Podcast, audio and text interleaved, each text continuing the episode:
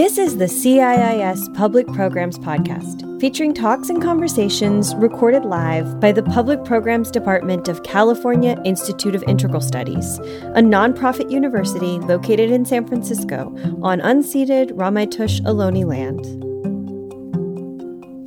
Being a healer today often means navigating complexities and challenges. Healers of all modalities can feel sidelined, underfunded, or delegitimized within a Western capitalist framework.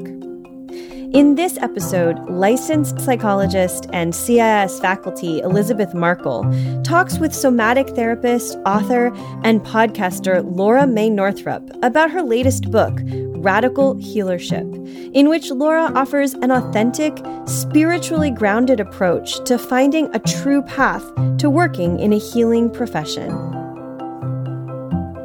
This episode was recorded during a live online event on March 2nd, 2022.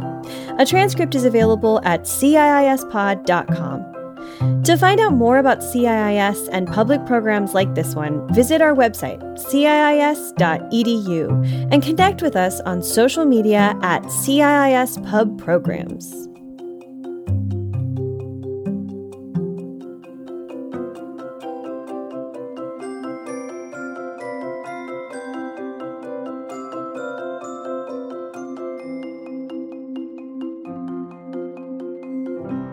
Thank you so much for being here, Laura. Thank you. Hi, everybody. Hi, everybody.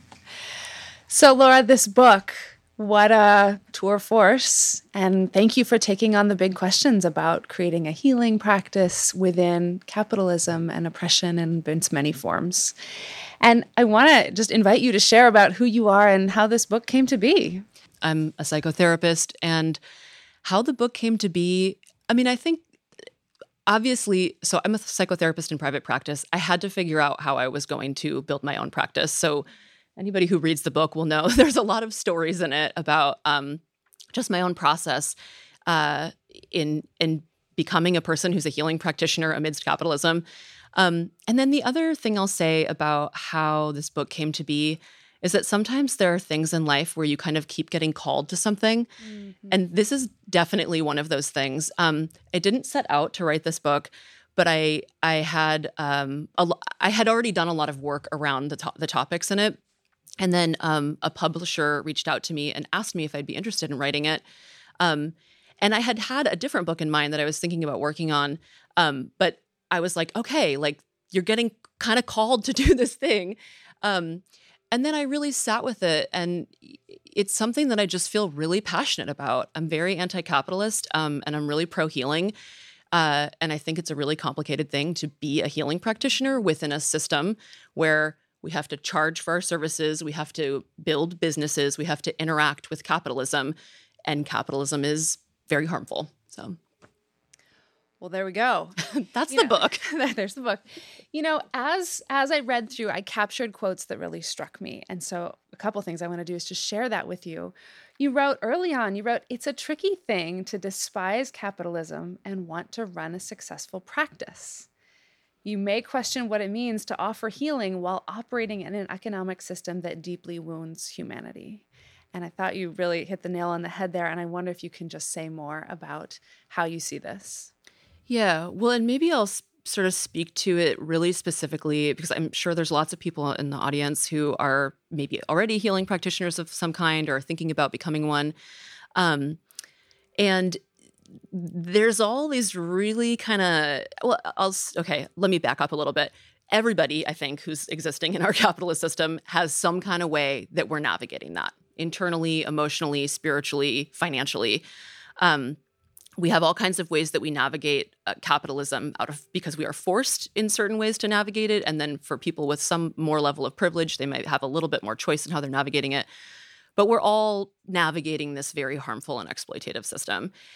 And I think when it comes to healing practitioners, oftentimes the way that we find ourselves trying to cope with it ends up being that we are negotiating away our own needs in the process. So, and I think it can go, this can go in either direction. Practitioners can charge loads and loads of money and be very focused on amassing wealth. But I actually do think in the end, that is negotiating away your own needs.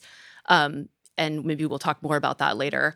But also a huge issue is people who become healing practitioners really feeling not allowed to charge enough money, because if you're a giving person, if you're a person who cares about healing, then you're going to charge less money as some kind of way where you're negotiating away your own needs in order to sort of solve capitalism a little bit. And one of the big things I talk about in the book, you know, I support people to have a sliding scale. I support people to think really critically about being able to give away some services or do some form of volunteer work. But I'm also all about, like, you got to survive, and you're actually playing an incredibly important role in this world. And so charging enough to survive as a healing practitioner is not a consensual choice in capitalism. That is just something that you have to do in order to sustain this work. And if you don't, you burn out. I mean, it can just be really taxing on you because you're giving something without like meeting your needs. Yeah. You know, I teach in the community mental health program where all of our students come in with a mission to change the world and particularly to change the mental health system. And so they're being prepared to work in public and nonprofit mental health contexts. And many of them come in saying, I want to make a difference in the world. And yet I also have to provide for myself and potentially for my family and for my future. And I don't see how these two go together. There's a real sort of ethical quandary coming into the field that I'm looking forward to getting into. But if we can back up just a step, you wrote about what it means to be a healer. And you said something like, it's not a job or a career, it's a path. And I'm wondering if you can just walk us through how you see that path. Yeah, I mean, I think that it's just, you know, like, obviously you want to leave work and like not be sort of still psychically and, you know, emotionally, spiritually, somatically all in whatever you were doing at work all day, because we all need a break. But if you become a healing practitioner, you are your own instrument. And that means that you are taking care of yourself in a way that is not like you leave your job and then you go do something that's that is not congruent with your job. Like, we do so much around really having to take care of ourselves. You know, especially I talk a lot about if you're working in a form that's psychological, you are having to like take very, very good care of your psyche, because you use yourself. This isn't like you show up to work and you use something else to do your craft. It's all you. And so, yeah, I think that's why it's really a path. Mm. And I also talk a lot about, you know, in different contexts about how, and I talk about it in the book too, about how healing practitioners can harm the people that we work with. And that happens by us not doing enough of our own personal work. And I think that's also part of really understanding that this is a path. You know, when you're a healing practitioner, especially somebody who's working in a spiritual or a psychological realm, you really commit to doing your own healing work beyond what you would do if you were just like, if you were not using this to support people. Right. You said it so well. You said, as a healer, you're signing up for a lifetime of exploring everything you do not like about yourself and learning to love it, or at minimum, accept it. Yep. Tell us more. I'm with you, by the way, but I can't wait to hear more. Yeah. I mean, I think just like, well, and I'll speak to this as, so the book is really oriented towards all different kinds of healing practitioners. And obviously also as a psychotherapist, I'm very interested in psychological work. But I think this also applies even to people who are like acupuncturists or somebody who might not be solely focused on something psychological and they do more sort of physical or energetic work.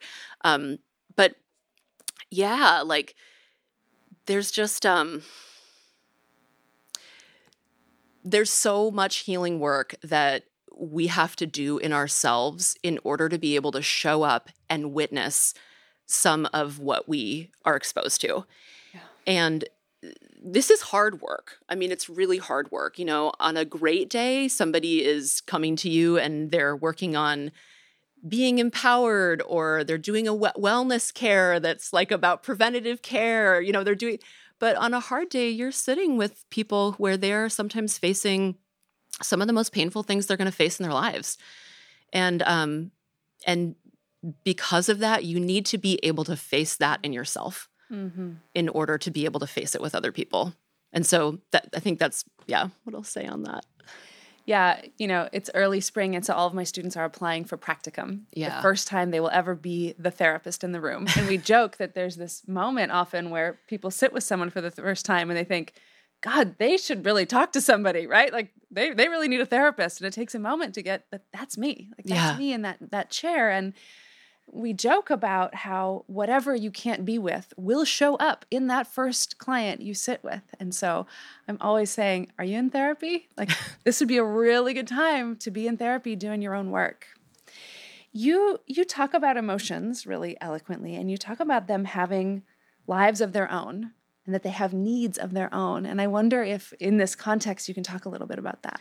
Oh yeah, I love talking about this. I love talking about how feelings have a whole life. Because there's so many ways that we talk about emotions. Like it's this thing that's like a nuisance or something that we want to get away from. And even if we're a person who really embraces feelings, I feel like it can still be kind of hard to like embrace them all the way and bring them into kind of the full picture. Like if you have a feeling, that feeling wants to be felt. And it wants to be expressed. And I talk in the book about, you know, I really believe that feelings need to be felt, expressed, and then witnessed. And by witnessed, I mean sort of integrated back in. And a lot of people have a lot of confusion between the difference between feeling an emotion and expressing an emotion. And the example I always use for people is everyone knows what anxiety feels like. You know, it feels like something like, oh gosh, I can't relax. This is really intense. But expressing anxiety is often things like crying, sighing, shaking. You know, it's an embodied getting it out experience. So that's what I mean when I say emotions have a life. And I think what happens when we don't want to feel emotions and we put them somewhere else, or we somehow get them away, maybe with a substance or some type of dissociation, is that they always want to come back. They're like, hey, I'm here. I have a life, and you have to hang out with me. So I think there's a lot of freedom, actually, in just like being with every emotion, basically. And I also think they resolve faster. For the record. For the record. I'm like, for the record, everybody. Having feelings is good.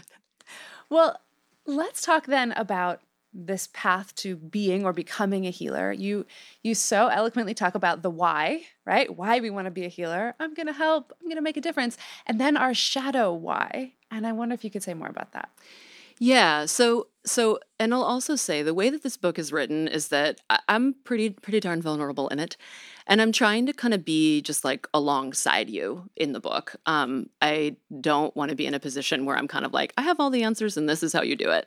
I have some examples of maybe how I did it. But yeah, so the why, this is an earlier chapter in the book where I'm like, why are you doing this work? You got to get really in touch with why. That's going to guide you through your career. And then the next chapter, I'm like, okay, let's talk about the less, you know, kind of altruistic reasons why you're doing the work.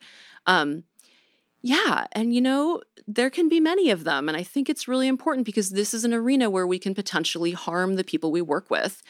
And there, again, like there might be jobs where you don't have to look at the shadow reasons that you want to do the job. Nobody's going to be harmed by you, you know, doing a job for some kind of self-serving reason. But when you're a healing practitioner, you know, things like, I'm doing this work because I want to be revered. Okay, well, now you have something that you're sort of expecting out of the people who you're working with, and that might be clinically inappropriate.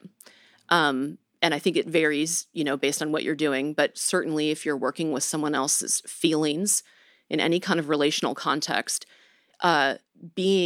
requiring them to like you or being unwilling to be disliked by them presents a whole set of issues. I think a really common thing for a lot of practitioners is you know, there's kind of this idea that, like, if you're a therapist, you're really a together person. I think, yeah, everybody's laughing. If you, so for some people, I think there can be kind of a, like, I'm sane or I'm okay, I'm good enough.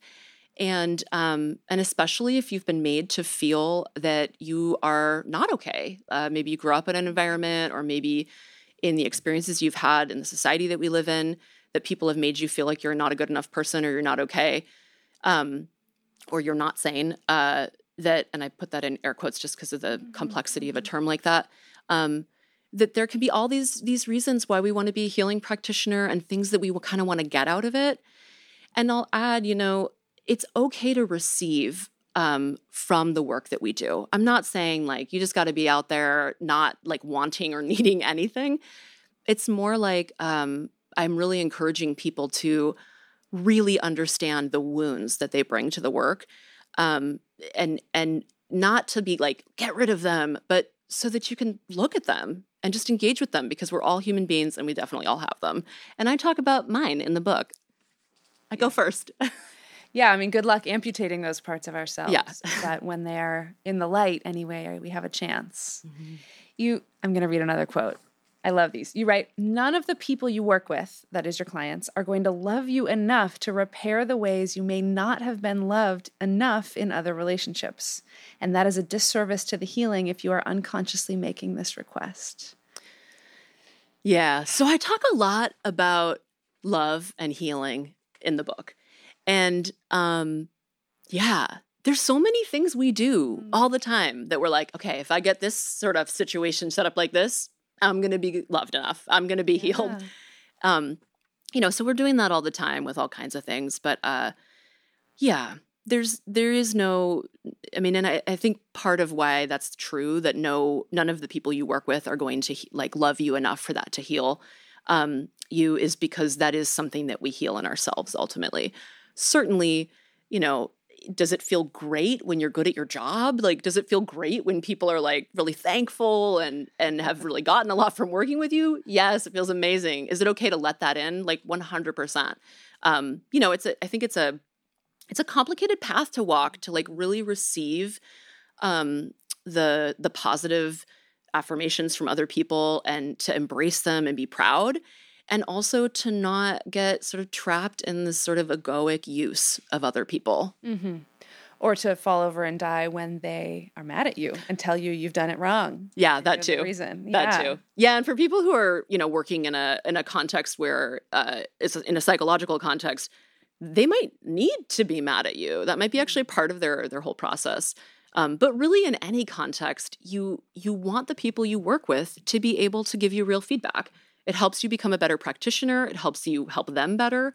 And that is a whole process to be a person that can receive feedback and can let people know that you're open to it. Mm-hmm. Mm-hmm. I think sometimes we have this sort of sanitized impression that we're going to have all of our needs met and all of our development complete before we're a therapist. And I think you speak so candidly to like, that's probably not how it goes. No, that's not how it goes. I'm like, become a therapist when you're 80 then, because it's going to take you a long time. Yeah. I mean, you basically said it. I don't think that, I mean, it's so complicated because we have to, I think what we have to be able to do by the time we step into the room to be specifically a therapist is that we need to know how to contain our own material. Mm-hmm. So you might have a lot of things that you haven't worked through, but building up the capacity to know, hey, I'm actually going to protect other people from that and not bring that into the room, that in itself is a whole skill set. And I think that probably extends into other kinds of work beyond psychological work. Just like knowing where the line is, like really understanding something about boundaries. Yeah, and the capacity to keep your attention out on another being or topic, even when things are arising within you, as they will. Yes, yeah. Okay, well then let's talk about the challenges of having a successful and ethical practice. You wrote, most businesses fail because of emotional and spiritual blocks. And I wonder if you can just unpack that a little. Yeah. I mean, it's so vulnerable. Like, it's really actually quite vulnerable to run your own practice.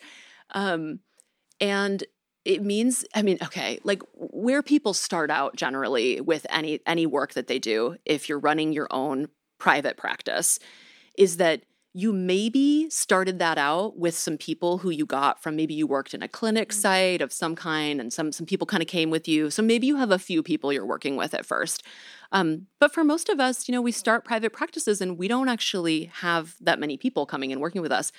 And there's just so much, like, so many emotions that can come up, and there can be a lot of like tolerating shame early on. And, you know, even if you're like, say, somebody who is a really seasoned practitioner, but you've never worked in your own business, it can be really hard to be like, well, when I worked at this clinic site, I was awesome. People loved me. And now I'm in this situation where I don't have any clients, you know, like I'm not kind of getting that positive feedback. Yeah. And so we have to do things like ask for help. We have to do things like have somebody else look at our website and tell us how it looks. We have to do things like, if we don't have any people contacting us, we might have to reach out and network and all these different tasks. And lots of our own emotional stuff comes up. So asking for help, reaching out to people, even building a website is so emotional for people. It's like, it's really it's a declaration of the work that you do and the offerings that you have. And so a lot of times, you know, I think when people really struggle to the point where they feel that they are failing, a lot of times it's because there's something emotional that needs to get worked through to get to the point where you ask for help. And or where you, yeah, I mean, I would say a lot of it is asking for some help or learning something new. And I also say in the book, you know, people will frame it like, oh, well, you know, like a classic is like, well, you know, the Bay Area is a really competitive market. And it's like, yeah, I mean, there's also a lot of people here who like seek out healing services, like, let's just say. So there's easy ways for us to kind of say like, oh, like I just had bad financial management skills. But then the question is, and what happened to asking for help? And that's where I kind of go to in the book is as the like underlying emotional stuff that actually ends up playing out, which then if you don't look at it can really make your work suffer. Yeah. You know, I'm glad you started by naming the vulnerability of the whole enterprise, of saying, this is who I am. This is what I offer. This is what I can help you with or can't help you with. And that there is the possibility of failure. There is. Right. And that we are not a culture that teaches people how to navigate failure or shame or even the process of saying, I didn't get it right on my first try. Nor do we in graduate school teach people the business skills that they would need to do this. And so we sort of send them out into the world, and then what? Yeah, I know there's so many different kinds of programs, like herbalism programs, therapy programs, acupuncture programs, like massage programs, at best have like a tiny little 3-hour thing on how to run a business. And a lot of healing practitioners just, they don't really like vibe with it that easily. It'll be something that's kind of like, okay, I'm really good at sitting with other people. I've never built a website, or I have never made a budget. And it actually calls on you, like you could take a whole training program in how to run your own business. So I think it is a shock for a lot of people. Like they get their training and then they're like, hold on, this is like a whole other level of stuff to do. Yeah. And for some, it's beyond not vibing. It's deeply aversive, and it touches on this feeling around self-promotion or self-aggrandizement or branding, God forbid, that is really, really activating for many, many people. Yeah. And I talk about that in the book too. Like, you know, when you make your website, you're communicating with other people. You're communicating with the people who you might work with. And if you have any communication issues, which most of us do, that's going to come out. Like that's going to be part of the problem, you know, like I would say I'm an over communicator. My first website, I was like, here's exactly how many steps to get to my home. You know, I'm just like neurotically telling people everything they need to know, which I adjusted. But yeah, like, so our communication issues, self-worth issues, self-esteem, self-love, how we feel about meeting strangers even. Mm-hmm. Like if you're an introverted person or if you're a person who has a lot of social anxiety, you know, that can also be a whole thing. And maybe once you have a really thriving practice, you might not actually be meeting that many new people regularly. But early on, it's like so many new relationships. And that alone can be like very emotionally taxing for people. Yeah. I love that you said networking, otherwise known as engaging in community. Yeah. I have a bunch of things in the book where I'm like, here's what marketing really is. Here's what branding really is. And yeah, networking. I mean, that word is so, it has like a sliminess to it. And it's like, it's just about being in community. It's about being in community. And community is where you give and receive like care in a mutual way. Yeah. All right. Let's talk about another aspect of the setup for new therapists, especially those, or new healers. Let's say new healers, especially those who are mission-driven. On one hand, we have this sort of narrative that to be of service or to be good enough, especially in a sort of a liberal political climate, is the only way to do that is to give and give and give and need nothing in return and to give until you are broken in some way. Mm-hmm. And then on the other side of the spectrum, I mean, my Facebook feed is full of ads for like triple your rates and charge, you know, like build your dream practice and here's the yacht that you'll be able to own when you do this. And, you know, this is the life you could be having. Mm-hmm. What a double bind. Can you speak to, you know, how we hold this? Yeah, I think there's an invitation just to do some really deep spiritual work there. Mm. You know, when I was working on the book, I didn't there's nothing in the book where I tell you how much money to charge or kind of like what to do in that regard. And part of that is because I don't know what you're living through. Mm. I do not know what you need around money. It also didn't say that because like inflation is wild. Like it's like I have no idea how much you should charge wherever you live, you know, all these things, right? So, but one of the other reasons that I don't give like a really prescriptive way of thinking through that stuff is because I actually think there's a lot of power and healing in each of us doing that for ourselves. Mm. So really engaging with what does it mean to earn money? What do I need money for? And what might I be doing with money that is more about soothing myself in a way that is perhaps making me charge more than I need? And these are questions I cannot answer for other people. This mm-hmm. is a deep personal inquiry. I wish I could give an answer because I think this is actually something a lot of people really struggle with. It's like, how much money do I actually need?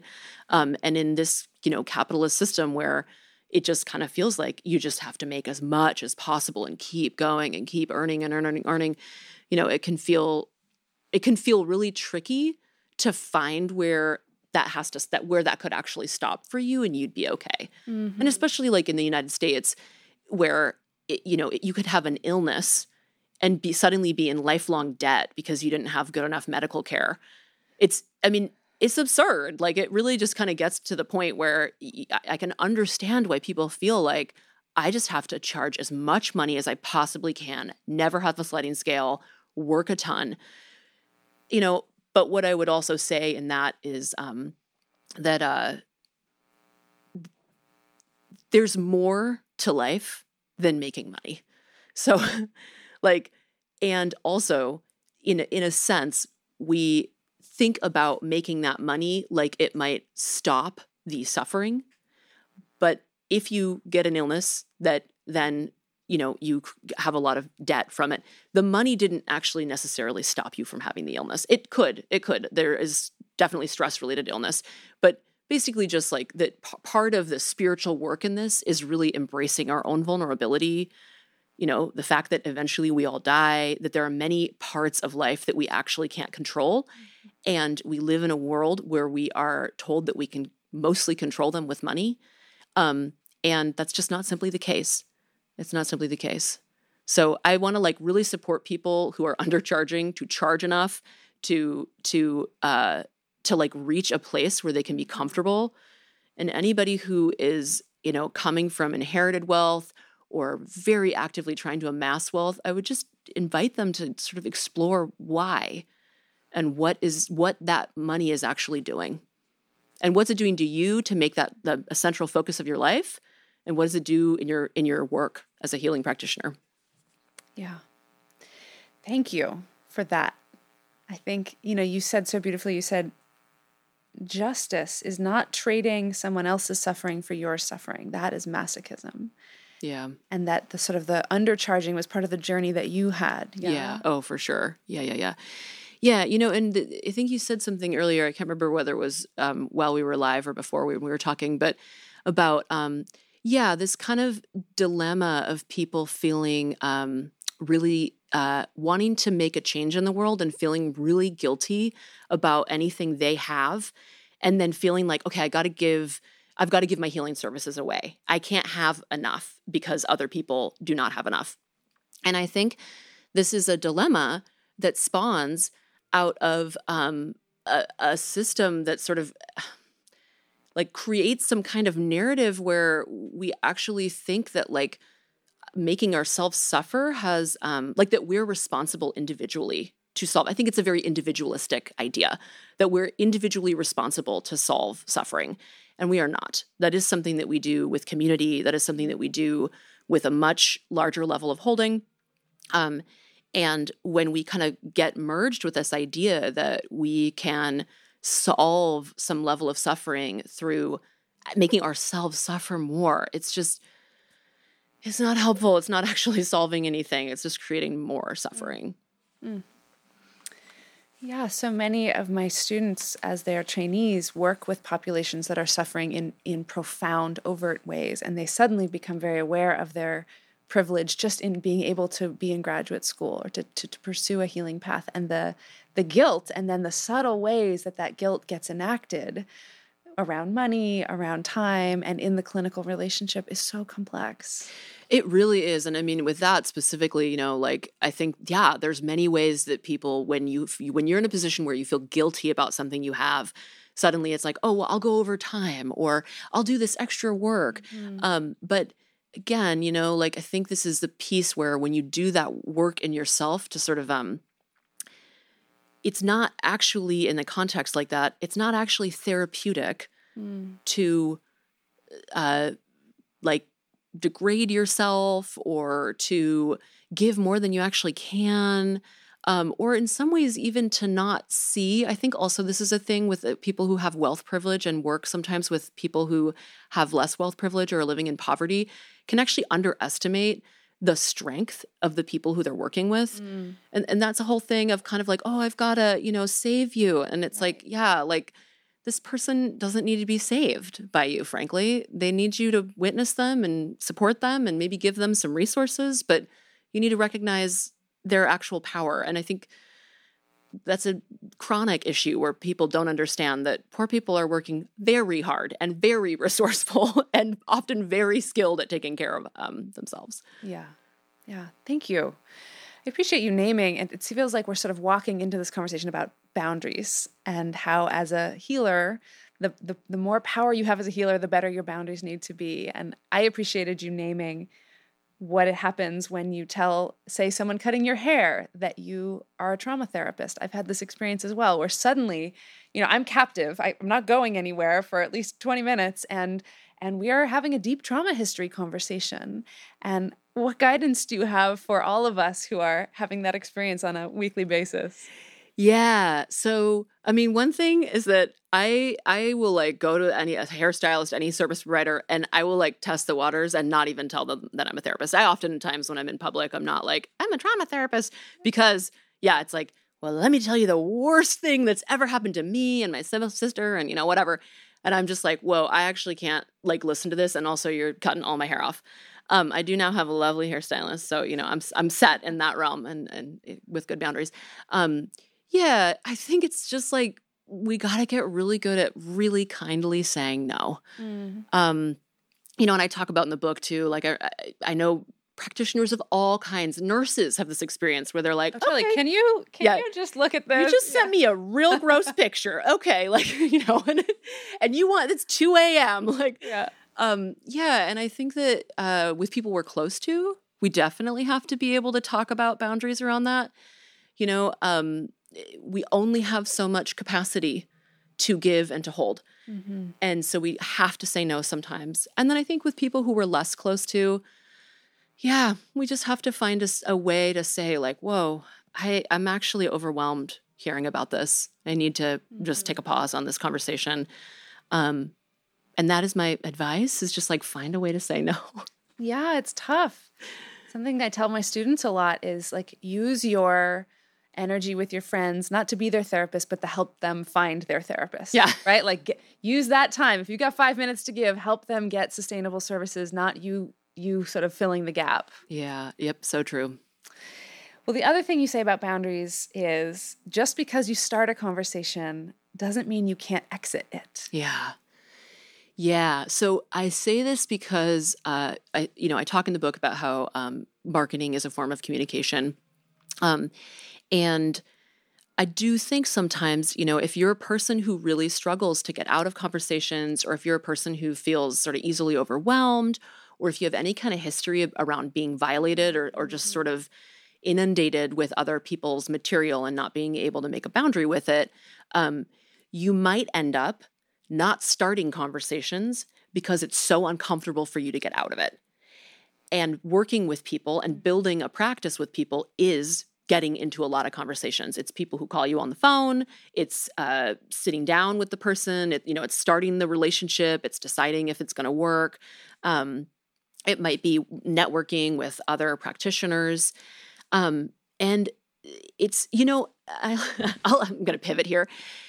I used to think therapists were so weird.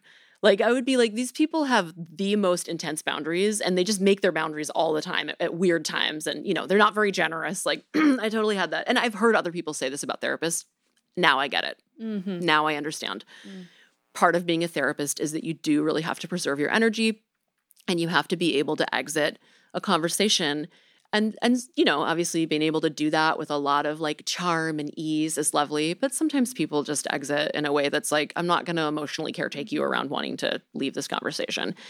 But yeah, I think if you resonate with that it's hard to leave a conversation, it's an essential skill to develop. And I think it's just really important to interrogate how much that struggle is informing you not opening yourself up to like the world, to the people who are going to come work with you. Mm-hmm. Like if you imagine that any engagement with another human might suck you dry, yeah, you're naturally going to constrict. And yes, the idea of even creating a website or marketing yourself would be unconsciously so threatening.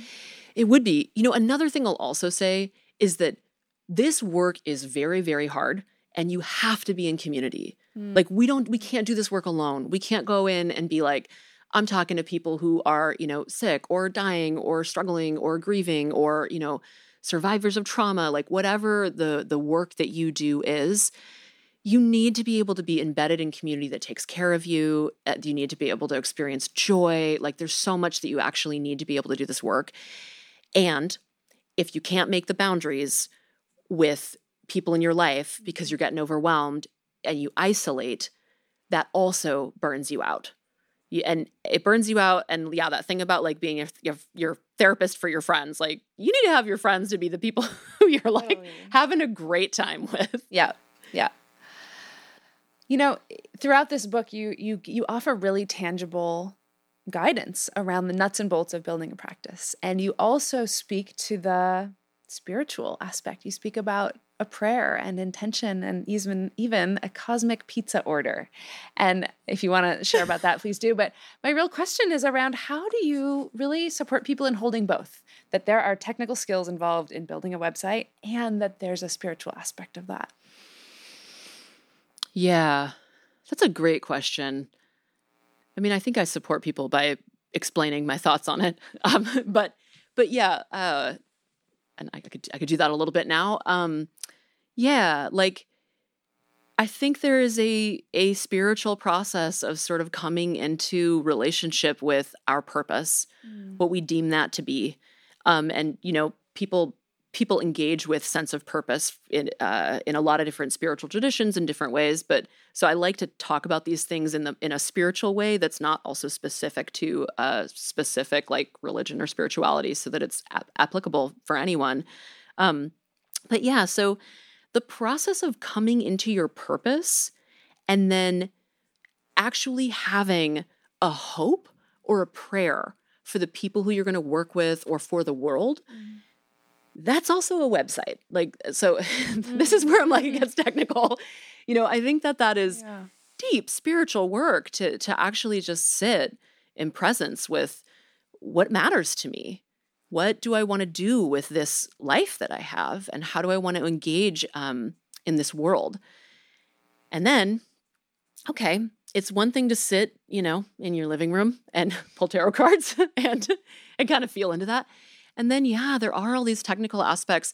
And, you know, one thing I'll say is if you're a person who's really deeply into the spiritual aspect and you're just like totally wanting to reject the technical aspect, like build it into a spiritual, like build a whole ritual around making your website. Make it somewhere that's meaningful to you. You know, you can do spiritual ritual work around it. And then if you're a person who's really struggling to connect with the spiritual, which I think a lot of people do, and they're kind of like, wait a minute, how's a website spiritual? I have a whole chapter on that. You can read that. Like there's info on exactly, there's a cosmic pizza order. Yeah, I mean, I think to people who are kind of like, oh, I don't need that spiritual part.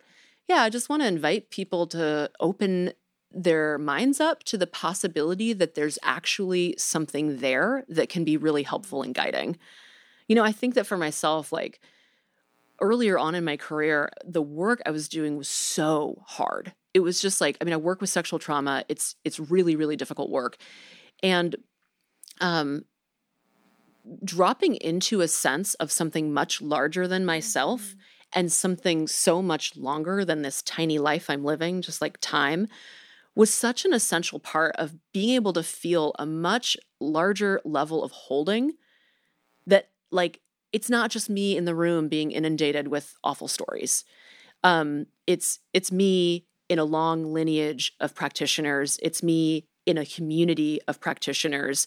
It's me on Earth. Earth is holding us. I mean, there's just, you know, like, I also just think, like, spirituality can help prevent burnout. So I encourage people to, like, open their mind to it. And I think there's a way to be very spiritual without being religious. And I say that because I know a lot of people have religious trauma, and I heavily criticize forced religion in the book.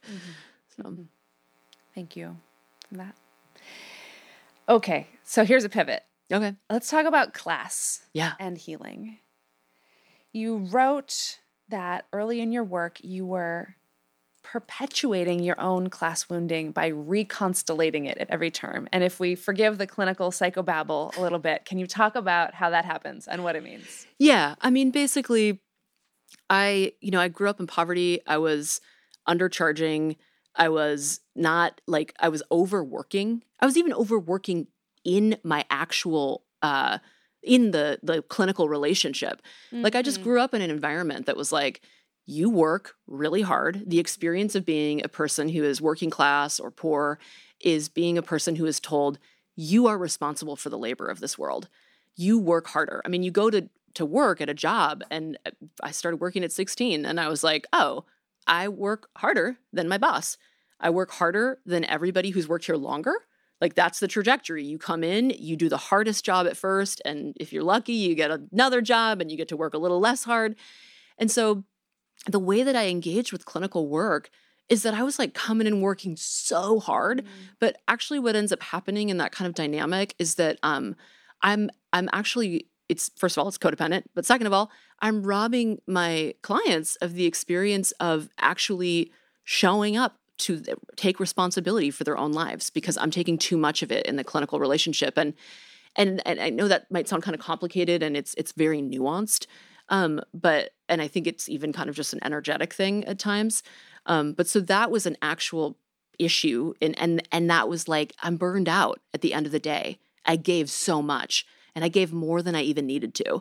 And it's not helpful that I'm doing this as well. So, you know, I talk about a lot of things I did wrong in the book.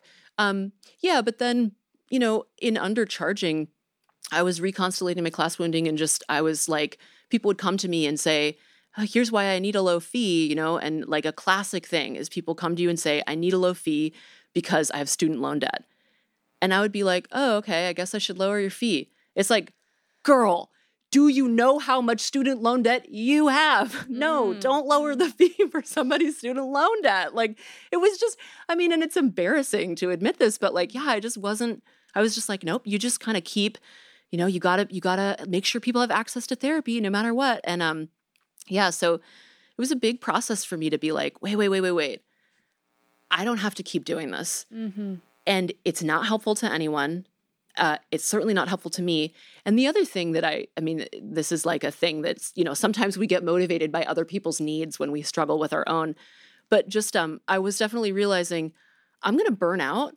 And the people I work with clinically who are depending on me, who I'm, you know, making these very deep relationships with, they're depending on me to actually want to keep doing my job. If I don't charge enough, I'm not going to want to keep doing my job. And I had moments in my career where I was like, I'm so burnt out. I was like, what do I do? And it's like, Laura, just charge enough money, like go on a vacation, like just take care of yourself. And actually the people you work with will then really benefit from the fact that I'm not going to, like, 6 months into their therapy be like, I just can't handle this anymore and leave. Mm-hmm. So that's, yeah. And I think, you know, I speak in the book about my own personal process with that. But I think you can reconstellate your class wounding no matter what class experience you have, because, you know, like, I know that a lot of people think that if you grow up with a lot of wealth access that you don't have any class wounding, but you do. So it's also possible to reconstellate that. Yeah. This is one of my favorite quotes in the book. You said, in the land of capitalism, it's easy to feel that productivity is what makes you a good person. And that while workaholism could seem like it's only about making money, which it could be for some, more often is it about aggrandizing the self through accomplishments, important commitments, being needed, and generally appearing hyper-competent. It is, in a sense, a defense against shame. First of all, you know, nailed, as anybody in my life will tell me. But what I love then is you said the antidote to shame is love and acceptance. So anyway, I just read a lot of your own book at you. Talk to me about workaholism and capitalism and finding our value in productivity or not. And apologies if this is free therapy for me here. Speaking of boundaries. You're like, okay, so boundaries, and now here's the test. Here's the test. Yeah. This is like a thing that, I mean, again, like, you know, living in capitalism, like, I'm never going to have a comfortable relationship to capitalism. Mm-hmm. I'm never going to suddenly be like, it's chill now. It's like, it's always going to be something that's toxic and complicated that I'm like working myself out with. And I think that's probably the case for most people.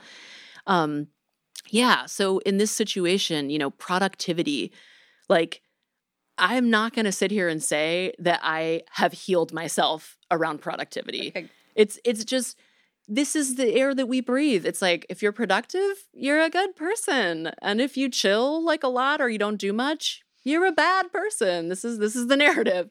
I think it's a class narrative for me, but I think people from a lot of class backgrounds experience it. You know, I'm like, even just taking 15 minutes to meditate and get curious about the process of not doing is so powerful. Mm. I did a week-long meditation retreat like maybe 2 months ago, and it was the first time I had done like a whole week meditation retreat. And yeah, like I just was like, wow, the layers of like shame of just like, I'm not doing anything right now. Mm-hmm. So I'm just existing. Is that okay? Yeah. Like, and so many of us are like internally like, no, it's not okay. It's not okay to just exist. And it's like, yeah, I mean, I could talk about this forever. Just like this question, why do we think we're bad for just being? Why do we come into the world and we're like, I have to earn my right to exist here? I mean, I think it's probably Christian supremacy that, you know, and white supremacy that fuel a lot of that. But it's not good. That's kind of a toxic energy to have, thinking about yourself. And we all are, you know, myself included, thinking about ourselves like that. It's complicated. It goes deep. It goes deep. Have you done the thing where you're on a meditation retreat and you're doing nothing, but you're working really hard inside to make yourself better so that you'll be better at doing things? Yeah. That's so funny because I talk about that with meditation, and I talk about, there's a section where I kind of talk about the way that different kinds of healing are co-opted in order to make us better at capitalism. Mm-hmm. And I think I don't know if there was a lot that got cut out of the book, but so I don't know if it's in there, but I'm forgetting, just about how a lot of healing and a lot of assessing whether someone's okay or not is about if they can work. And if you can work, then you're okay. And if you can't work, all of a sudden, that's a pathology. Mm-hmm. And I'm here to say it's not. Amen. Okay, before we wrap up on class, you write to your readers, mm-hmm. work out your class issues. Work them out because class issues are love issues.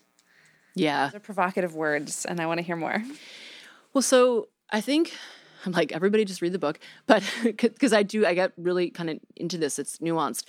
And I think there's a really complex line here. So I in no way want to imply that just loving yourself is going to be enough. Mm-hmm.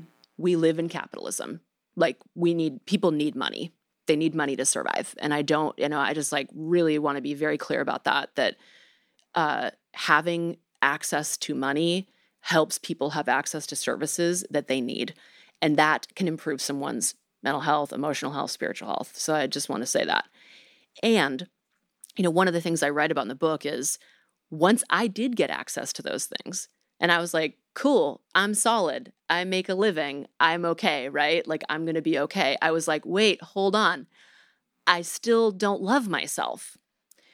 I thought that having enough money, this is a total classic narrative of not having enough. I really thought having enough money was going to make it be okay, check. And now I'm fine. And I love myself. And I didn't. I kind of just was like, no, this is how the middle class feels. I was like, they have enough. And they don't love themselves. And yeah, so, one of the things I just talk about is how we are constantly trying to use money to solve emotional and spiritual issues. I think people who undercharge in order to be good and not need too much, that's where you're rejecting something that you need, which money, in order to solve an issue of not feeling good enough. And I also think, obviously, this one's a little more clear, that people try to amass wealth in order to make themselves feel better. So ultimately, when it comes down to making enough to have access, reasonable access to resources, I'm no questions asked, do it. That is, everybody deserves to have housing, food, medical care, there's no question of that. And also, this is not just about money. Mm-hmm. It's about love. It's about whether or not you love yourself. It's about whether or not you have a loving community. Truly. And capitalism wants us to hate ourselves. And I think a lot of us are doing a great job at that, hating ourselves. So that's where that comes from. I think it's a really, really important piece of building a sustainable practice, and being able to do this work for a lifetime is finding that path of interacting with ourselves in a loving way. Thank you. Towards the end of the book, you speak about really embracing the political nature of healing, and that even if somebody's coming to you for something that seems like management of diabetes or want to make their marriage better, that it is at heart political. And in fact, you say it's an act of resistance, that the end goal of healing is not to make us better able to function within a capitalist system, but to liberate us from that system. And, the narrative or the image that comes up is about Tylenol, right? It's are we medicine or are we Tylenol? Are we at times anesthetizing people to the pain of an unjust world? And how do we hold the ethics of providing needed care and pain relief without washing over the realities? Yeah, that's a good question. And, one thing I would say is it's okay to check out. Mm. It's okay sometimes. It's okay. When you're a healing practitioner, you got to heal. Like, you got to heal to do your work. But also the people who come to you, they get to choose. Mm-hmm. They get to choose if they want to start moderating substance use or choose sobriety. They get to choose if they want to exit the abusive relationship or not. They get to choose if they want to go on a special diet to manage their diabetes. And the most spiritually grounded thing I can say is, like, I don't want to judge anybody for how they make that choice. Yeah. And I think we can't hold ourselves to a perfection where we're always, like, rigorously kind of going at the, like, no, never check out. It's like, I mean, I say this in my clinical work, you know, people are, like, working so hard, and I'm just like, it's okay to chill. It's okay to watch TV. It's okay to just, like, relax sometimes. And so, yeah, I mean, that's kind of the thought I have about that. You know, and there's, like, two sides to every story. Like, I do think that the question itself is very important to engage with. Because, like, while somebody can choose to sort of just, like, soothe or Band-Aid things, you know, part of what we can also offer them, like, mm-hmm. one way that I would hold that is, if that's what you choose, it's, you know, it is something you can choose, and I'm right here for you if you want to come into more presence. So as I read through your book, there was this common refrain that I started to become very familiar with that was something like, at the end of a paragraph, you'd say, and if you find yourself falling into X, Y, and Z trap, as discussed above, cultivating love for yourself or that part of you is the first step towards breaking that pattern. Mm-hmm. Tell us more about this. And from that perspective, what is love? And why is it so key to addressing everything you raise in this book? You're like, final question, what is love? No biggie. Well, yeah, I mean, love, or at least, like, at minimum, some acceptance, I think that's important because it just, like, if you're just sitting there hating yourself and rejecting yourself or a part of yourself, it's not, like, going to be in the room. You're not going to be able to have a conversation that's, like, generous and kind. And I mean, just the way that how you might deal with another person, I would say I would deal with parts of myself. Like, if there's a person that you don't like and you're just mean to that person, tell them that you hate them, tell them they can't come around, but that person is for some reason very intricately connected to you because it is you, you know, it, like, we just have to kind of sit down with, okay, like, what's going on with this part of me? Mm-hmm. And I think that it's just, like, some generosity, some love, some acceptance is an important part of that. And I think, you know, when it comes to being a healing practitioner, are you going to hate the people you work with? Like, when they come in and they're like, you know, if right. you're like, I hate that I look at social media 6 hours a day, which I know during the pandemic, a lot of people have really, really struggled with that. If you're like, I hate that in myself, and then somebody comes to you and they're like, this is what I'm doing, are you going to be like, well, I hate that about you. So, you know, or if you've worked on it yourself, you can be like, yeah, it's hard to love this, but, like, this too, we have to kind of, you know, embrace or explore or be present to. And there was another part of the question. Oh yeah, what is love? Oh my gosh, you could just, like, call time and, like, a feeling in your heart that's just, I don't know what it is. This is, like, one of the great mysteries. I feel like I can't answer that question. The question itself is, like I said earlier about that other question. You know, the question itself is, like, the beautiful inquiry that we have to, like, hang on to. Mm. The mystery we get to live into. Exactly. Yeah. All right. Thank you so much. It's been a joy talking with you. I've appreciated our truth about the hard things and our laughter about it as well. Yeah, absolutely. Thank you. Thank you for listening to the CIIS Public Programs Podcast. Our talks and conversations are presented live in San Francisco, California. We recognize that our university's building in San Francisco occupies traditional, unceded Ramaytush Ohlone lands. If you are interested in learning more about native lands, languages, and territories, the website native-land.ca is a helpful resource for you to learn about and acknowledge the indigenous land where you live. Podcast production is supervised by Kirsten Van Cleef at CIIS Public Programs. Audio production is supervised by Lyle Barrere at Desired Effect. The CIIS Public Programs team includes Kyle DiMedio, Alex Elliott, Emlyn Guinea, Jason MacArthur, and Patty Fort. If you liked what you heard, please subscribe wherever you find podcasts, visit our website, ciis.edu, and connect with us on social media at CIIS Pub Programs. CIIS Public Programs commits to use our in-person and online platforms to uplift the stories and teachings of Black, Indigenous, and other people of color, those in the LGBTQIA+ community, and all of those whose lives emerge from the intersections of multiple identities.